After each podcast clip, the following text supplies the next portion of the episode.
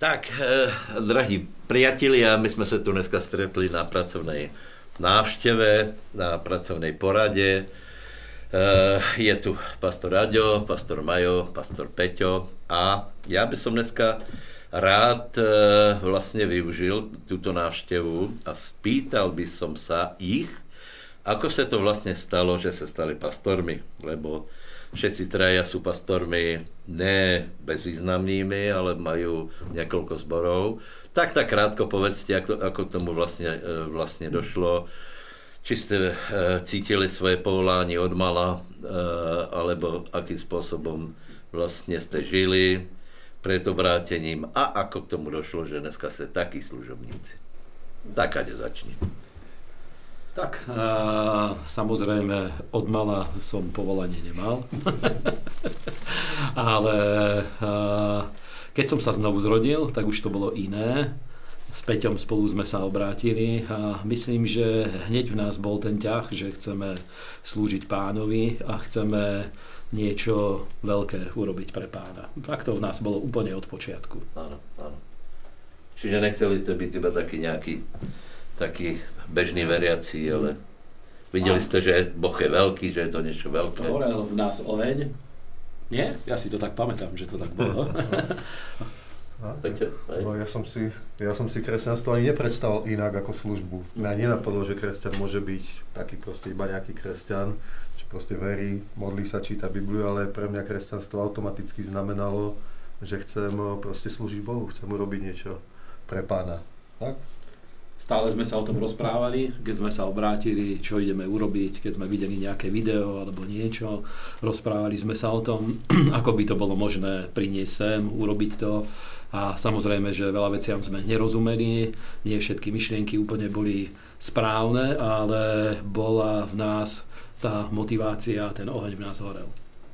To je veľmi zaujímavé, lebo u mňa to prebehlo mm. úplne ináč lebo e, ja keď som sa obrátil, tak som mal jedinú myšlienku prežiť nejako ten život a potom ísť k pánovi, aj, že by som bol niekedy služobník, to ma ani nenapadlo vôbec.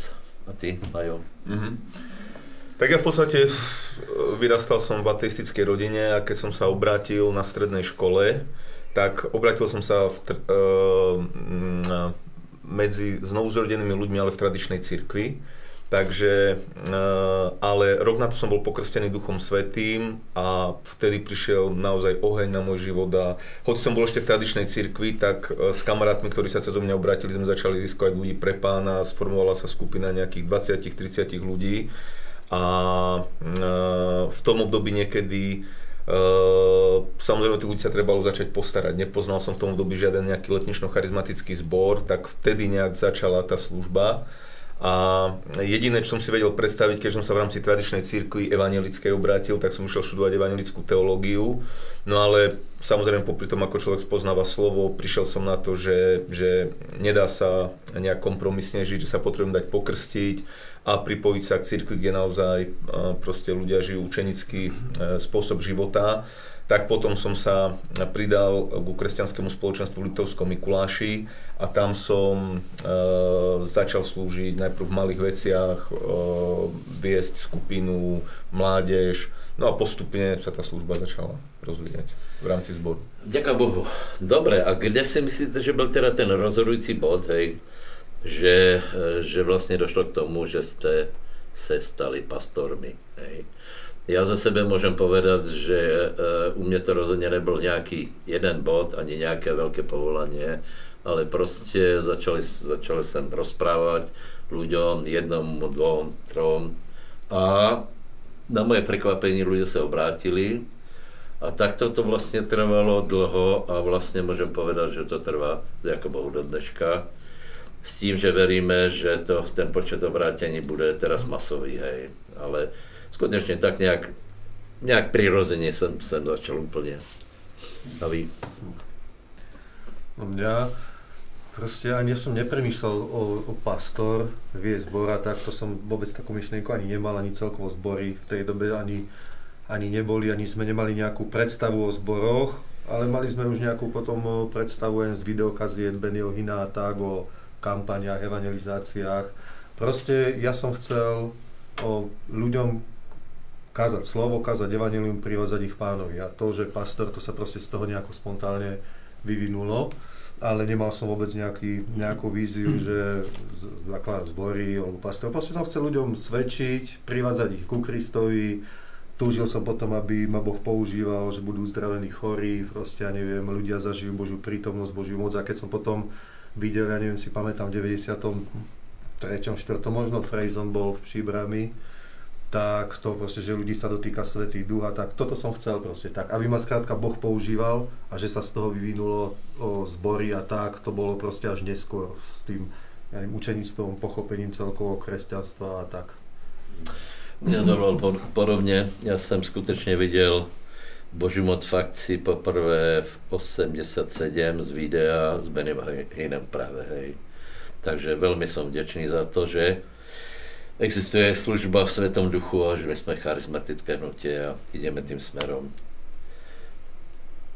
Aké, aký Myslím, že trochu to bolo aj také špecifické v tých 90 rokoch, pretože my sme sa obrátili v jednej skupine, ktorá fungovala veľmi živelne, nebola nejako veľmi organizovaná a bolo to trošku, kus to bolo vyprovokované tým, že keď sme chceli prežiť ako kresťania, chceli sme, aby tam bolo, ja neviem, nejaké vyučovanie, kázanie, chceli sme nejaký smer, ktorý sme vnútorne prežívali, že bol dobrý, bol správny, boli sme veľmi oslovení práve materiálmi hnutia viery na začiatku tých 90. rokov, do, do rokov dostali sa sem Heginové knihy, počúvali sme Derekové kázne a tak ďalej ale väčšinu tých vecí v cirkvi až tak veľmi sa nedalo vypočuť.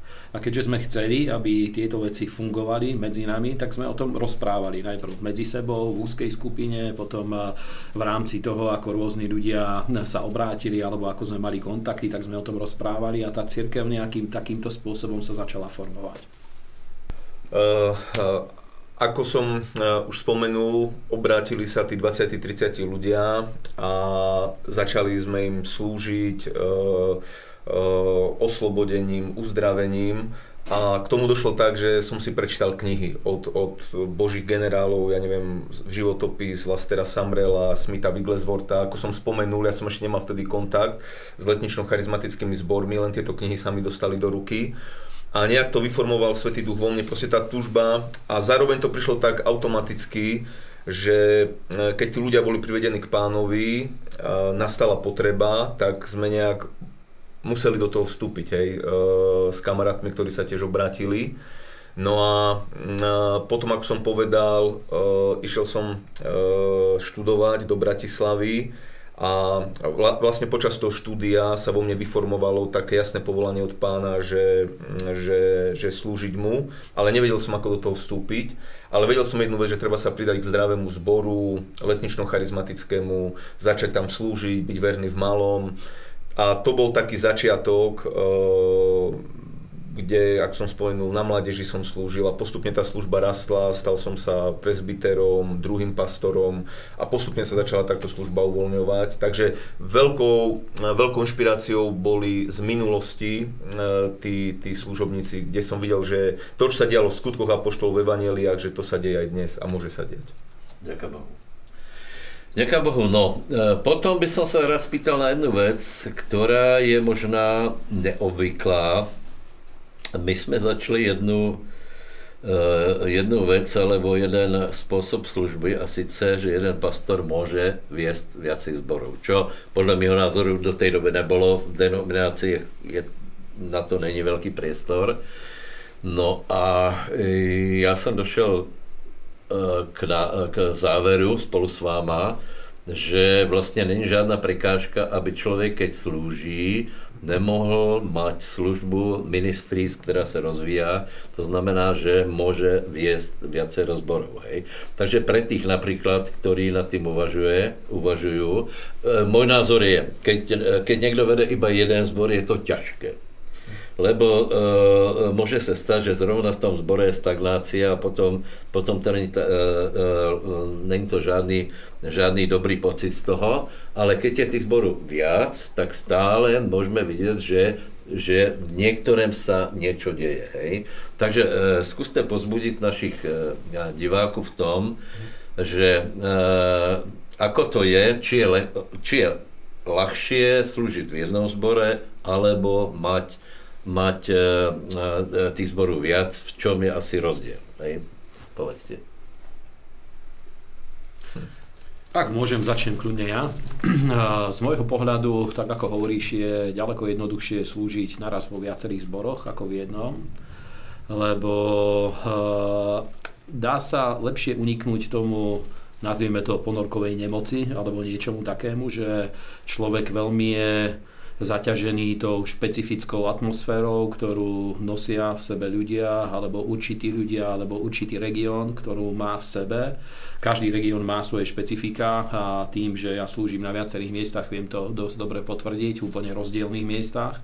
A dá sa z toho ľahšie uniknúť a takisto tá perspektíva rastu a rozšírenia o mnoho ľahšie sa dá udržiavať vo vnútri, keď človek není zaťažený tými problémami iba jedného zboru, proste úzkej skupiny ľudí.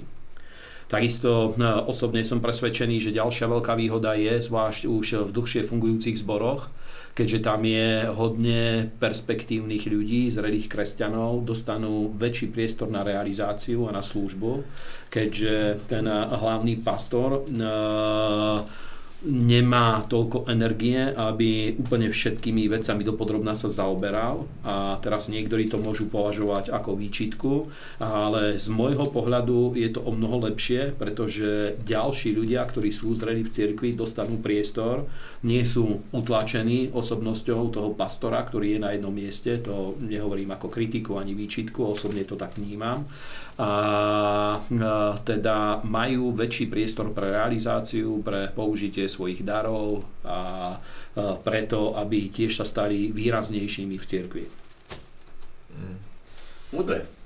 Určite toto by som potvrdil, hej, že Uh, o mnoho viac služobníkov vôjde do služby na rôznych úrovniach, uh, musia dorásť noví prezbytery, služobníci vo chválach, uh, na besiedke, v práci s mládežou, E, noví vedúci, takže mm, toto veľmi prospieva k rozmnoženiu služobníkov. E, o mnoho viac sa musí delegovať a mm, e, tým pádom, tým pádom, nie že len tá služba je, je, je ľahšia, ale, ale postanú títo noví služobníci, to je kľúčové. A napríklad, keď, keď napríklad človek je len obmedzený jedným zborom, myslím si, že mnohokrát tam hrozí to, že ehm, môže sa pastor upnúť na takú duševnú službu, takej pastorácie, kedy, ja neviem, každý je pastorovaný a ľudia sú už takí prepastorovaní, hej, že a, a kľúčové je spolahnúť sa na vyučované slovo, aby bolo zjavenie, aby pôsobil Duch Svetý, hej, keď uh, keď toto sa deje, tak potom aj tej pastorácie e, v dobrom slova zmysle je potrebné menej, lebo keď je vyliatý Svetý Duch, mnoho ľudí sa oslobodí od démonov, e, e, pri získajú zjavenie a musia prebrať zodpovednosť za svoj život, ako keď proste je to taká materská škôlka, keď o každého je potrebné sa, by som povedal, čoraz za takej duševnej rovine postarať.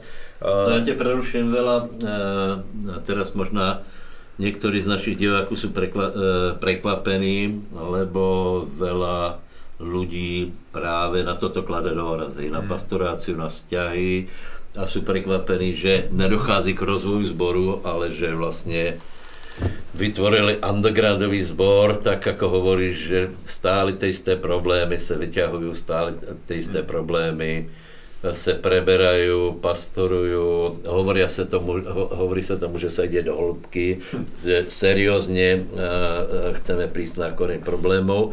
E, celý vtip je v tom, že nejak zrejme z hľadiska Božieho to není až také dobré, lebo pán nepridáva do týchto cirkví. Hej. Takže tak ja súhlasím s tým, čo hovoríš že je treba hlavne, aby sme slúžili slovom a pomazaním, Božou mocou. Mm. To, je, to sú proste dve veci.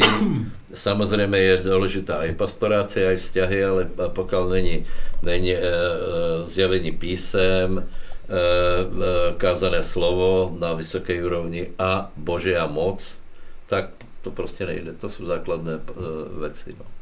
Mm.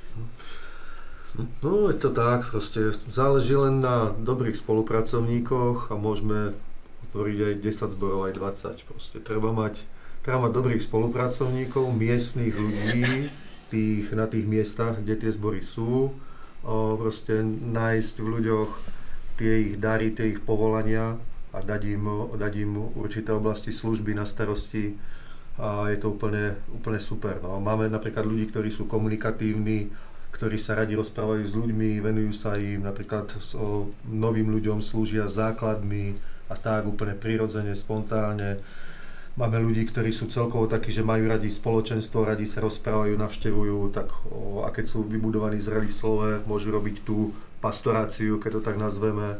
Máme ľudí, ktorí sú schopní, ja neviem, v manažerských veciach, môžu spravovať proste, ja neviem, nejaké praktické veci, technické veci. A, a ide to, a napríklad ja, pre mňa to nie je ani problém, ani ťažké, lebo proste ja verím o mojej službe, že mňa Boh povolal proste kázať slovo, a, a dáva mi také proste vízie, nápady, proste plány a zároveň aj ľudí, ktorí v rôznych oblastiach to vedia zrealizovať. Ja napríklad neviem tie technické veci, ale napadne ma to a máme proste ľudí, ktorí sú schopní a zrealizujú to a sú šťastní. No a potom ide dopredu Božie dielo, a, lebo napríklad ja som nikdy ani tú svoju službu nechápal akože pastoráciu v tom zmysle nejakej psychológie alebo niečoho takého, ani to proste takto písme nevidím, proste ani som také zjavenie nikdy nedostal. Skôr som to chápal tak, že naučiť mladých veriacich o Bohu, to, čo o Bohu vieme a nech to praktizujú vo svojom živote, nech sa ako sa modliť, ako čítať Božie slovo, ako proste, ja neviem, porážať obrov, prekonávať prekážky, tak to je, ale proste takých tých nejakých chronických sťažovačov, čo furt proste potrebujú niečo riešiť, to je vyčerpávajúce a keď na to niekto má pomazanie, baví ho to, nech to robí. je šťastný. Vyšmykol. E, takže ja by som to uzavrel tak, že e, pozbuzujeme vás, drahí bratia a sestry, ktorí chcete vstúpiť do služby, keď Boh mo- mohol použiť nás, pravdepodobne môže teba.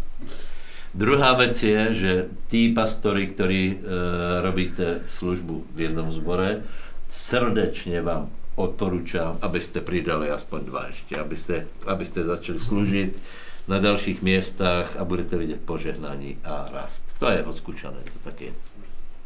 Prosím vás, my sa nacházíme teraz e, v období e, omezenej prevádzky vďaka korone.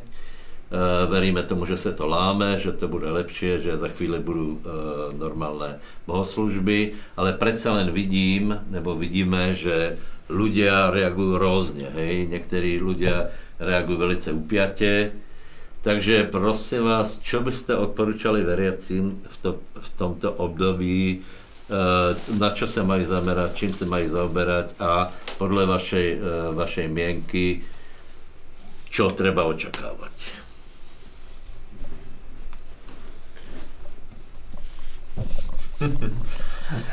ja poviem. Dobre. No, tak o, o, treba očakávať dobre, samozrejme. Lebo len dobrá milosť nás budú stanovať po všetkých nášho života. A dokým pán nepríde, už to, že pán príde, je dobré. Nie? Už to je dobré, že pán príde, zoberie nás do nebeského kráľovstva.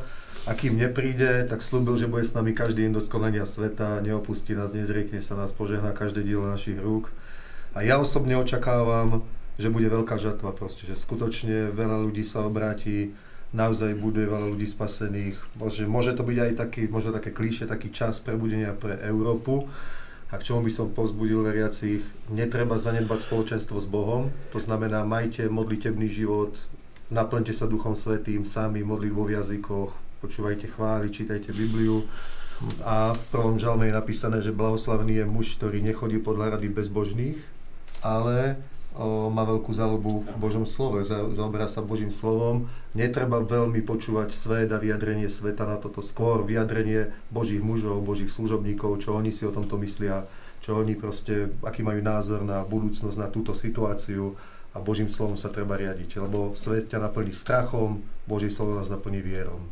Tak, to treba očakávať. Určite jednoznačne. A nie je to len nejaký náš optimizmus, že príde prebudenie. Proste písmo hovorí, že pred pánovým príchodom príde skorý, neskorý dážď, príde znova žatva, obrovská žatva, čiže mm, toto treba veriť, za tým sa treba načahovať. A teraz v tieto dni treba aj na tej úrovni, ako sa len dá, dá sa telefonicky, predsa len sa stretávame s niektorými ľuďmi, dá sa využiť sociálne siete a akým len možným spôsobom sa dá komunikovať evanelium, eh, aj za to je do, dobre sa modliť, akým spôsobom v tomto období, eh, komu viem priniesť evanelium a to, čo bolo povedané, naozaj posilnica v Bohu. Lebo človek, keď je len na sociálnych sieťach, na mass médiách, tak e, proste taký ten strach, také mm, proste rozčarovanie z toho všetkého, človek sa zaoberá tým všetkým e, dookola, ale naozaj upevniť sa v Bohu a e, snažiť sa osloviť ľudí evaníliom. Aďo, chcel si k tomu ešte niečo? Ja poviem iba toľko, že v podstate službu, ktorú robím ja, alebo ktorú robíme aj spoločne, od počiatku sme budovali vierou v Božie slovo, teda museli sme sa naučiť, ako čeliť výzvam skrze to, že dôverujeme Božím zasľúbeniam, ako hovoríš. Museli sme sa naučiť, ako prekonať protivenstva týmto spôsobom, e, prístupom k Božiemu slovu. Museli sme sa naučiť, ako povolať do nášho života a do služby veci, ktoré neboli ich súčasťou, tak ako Božie slovo to hovorí, že Boh povoláva to, čo nie je, ako keby bolo. A pre mňa osobne toto obdobie je iba utvrdením toho, že z Božej milosti dostali sme sa od počiatku k pravdám, ktoré idú na úplný základ Evanielia, na ktorých sme budovali svoj život a teraz v týchto dňoch vôbec necítim, že by bolo treba robiť niečo iné. Skorej mm. vidím, že ešte viacej do tých najzákladnejších, najelementárnejších prvkov života a prístupu k životu je treba to preniesť. Tak osobne to vidím a vnímam. Uh, no, ja si myslím, že je treba, aby sme sa zaoberali aj tým, že sa znovu stretneme, lebo uh, my sa snažíme aj cez vlastne tie vysielania, aj cez tú komunikáciu preklenúť to, toto období s tým, že veríme, že po ňom bude církev silnejší a väčší. A na toto trochu dostáváme také, uh, také komentáre, že tým sa netreba zaoberať, lebo príchod pánov sa blíži. Upozorňujeme, že všetci uh, veríme, že uh, príchod pánov sa blíži a veríme vytrhnutie. Hej? Ale my veríme, že pred tým ešte teraz príde obdobie veľkej žatvy, veľkého prebudenia. A ja mám taký dojem, že toto veria iba pastori, ktorým sa jedná o to, aby církev rastla.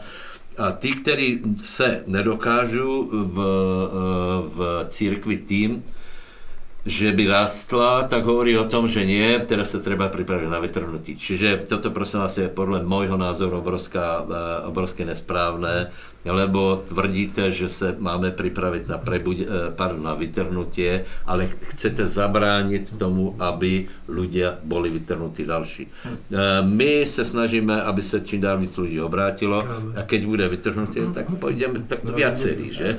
A máme väčšiu pravdepodobnosť, že budeme vytrhnutí ako tí, ktorí na tom nepracujú.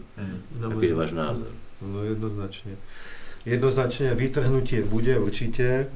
A, a za, za prvé, za druhé, proste kresťania sa, ja neviem, od revolúcie v našej časti Európy po páde toho východného bloku sa modlíme, ja neviem, 30 rokov za prebudenie a to, čo je teraz, je vďaka Bohu, ale rozhodne to nie je prebudenie.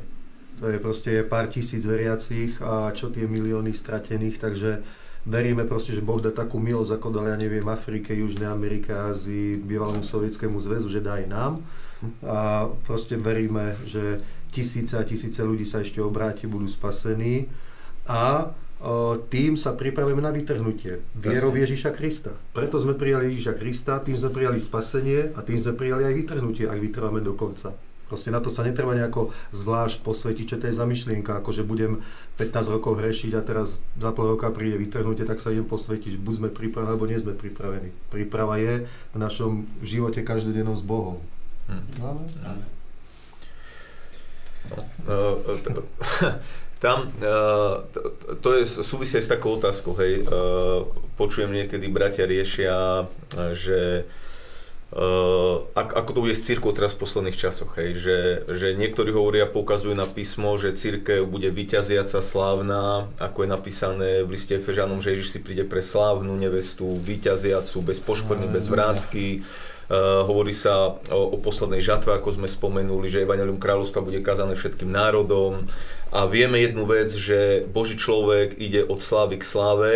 A ďalšia vec je, že niektorí hovoria, poukazujú na to, ale predtým, než e, Antikrista posadí v chráme, predtým, než príde pán, že budú časy odpadnutia, ako je napísané v liste Tesaloničanom, a že v posledných časoch budú ťažké časy, že mnohí odpadnú od viery, a hovoria, že s cirkvou to pôjde zle a že to aj vidie, že s cirkvou to ide zle. No a teraz, že ako to teda je? No, netreba si vybrať. Pravdou je, že to bude aj tak, aj tak, lebo e, Ježiš vyučoval, keď hovoril o Božom kráľovstve, Matúš 13, že bude žatva aj pšenice, bude žatva aj kukolu a takisto e, práve takéto časy, v akých žijeme, ukážu, e, čo je v ľudskom srdci e, a ukáže sa, čoraz väčší bude vidieť rozdiel medzi odpadlou církvou a medzi slávnou církvou. Tí, ktorí nasledujú Krista, budú čoraz viac rásť v Božej moci, v Božej sláve, v Božom charaktere a církev, ktorá nežije s Bohom, bude čoraz viac odpadlická, čiže aj ten scenár sa naplní, aj ten scenár sa naplní. A dôležité je byť uh, uh, pšenicou a nie kúkolom v tieto dni, dôležité je byť súčasťou prebudeneckej slávnej cirkvi, byť smelý, byť veriaci. Takže tie scenáre si neodporujú. A to chcem pozbudiť, lebo viacerí ľudia hovoria, no teraz už to budú ťažké časy, eschatologické časy nastali, už bude len horšie, tak s týmto svetom to bude horšie, ale skončím s tým, že Izajaš hovorí, že čím viac bude usnúť temnota v národoch, tým viac bude nad nami Božia sláva. Takže Aha. toto treba očakávať, toto treba veriť.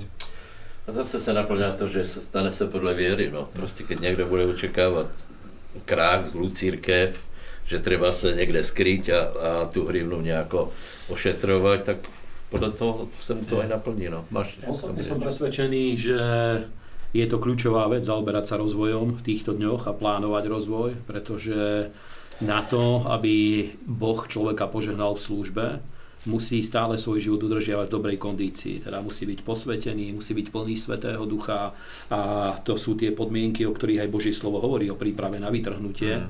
Nie je možné napríklad eh, byť eh, úspešným Božím služobníkom, aspoň v našej časti sveta nie, a zároveň, ja neviem, žiť v sexuálnych nemorálnostiach, alebo ja neviem, byť opilcom, alebo človekom, ktorý žije dvojitý život je taký, nechcem to prehnať, ale je taký tlak na životy ľudí, na životy Božích služobníkov v našej časti sveta, že neviem si predstaviť, ako niekto by mohol čeliť tým tlakom a tým výzvam, ktorými my denodenne bojujeme popri tom žiť dvojitý život. Teda to, e, tá príprava na vytrhnutie, práve služba, je jedna z najlepších ciest, ako sa pripraviť na vytrhnutie, ako zachovať e, svoje srdce čisté, ako zostať v ohni, ako ostávať plný Svetého Ducha, čo všetko sú podmienkami. A ešte pán Ježiš hovorí v podobenstve, že keď sa vráti, či nájde toho služobníka robiť službu, ktorú mu zveril, teda my musíme sa o to starať, aby sme boli nájdení ako ľudia, ktorí sú v práci, sú v žatve, sme v tej službe, ktorú nám Boh dal. Dobre, prosím vás, ešte, ešte jeden nápad mám a sice ponúknuť túto knihu. Volá sa to Strachonomia. Je to spojené z dvoch slov, strach a ekonomia. Napísal to jeden náš priateľ, Bill Moore, ktorý je pastorom v Amerike, velice úspešným pastorom. A je pastorom v chudobnej časti. E, väčšina jeho, jeho církve sú pomerne chudobní e, Mexičania. A od tej doby, co napísal tú knižku, zažil veľké požehnanie, postavili nové budovy a, a proste darí sa im, hej. Prosím vás, túto knihu napísal v krízi. E, e, to bola tá kríza, ktorá začala v 2008. Táto kniha je napísaná v 9. roku ako reakcia na e, zlé správanie ľudí. A ja si myslím, že teraz je ideálna doba, aby ste túto knihu si prečítali a podľa nej jednali. Lebo áno, nastala určitá kríza, zmena situácie, ale práve keď tvoj život bude poznačený strachom, nebudeš e, budeš mať strachonómiu, to znamená, tvoje ekonomia aj celkové tvoj život eh, velice utrpí. Pokiaľ budeš mať vír, vieru, tak eh, táto, táto, toto obdobie bude tebe na požehnanie. Takže veľmi odporúčam, tá kniha aj teraz na toto obdobie úplne ideálna. Takže bratia, ja vám ďakujem, ste skvelí pastori, pre požehnania a aj vás zdravím všetkých divákov. Majte sa dobre. Šalom. Pokračujeme. Šalom. Šalom.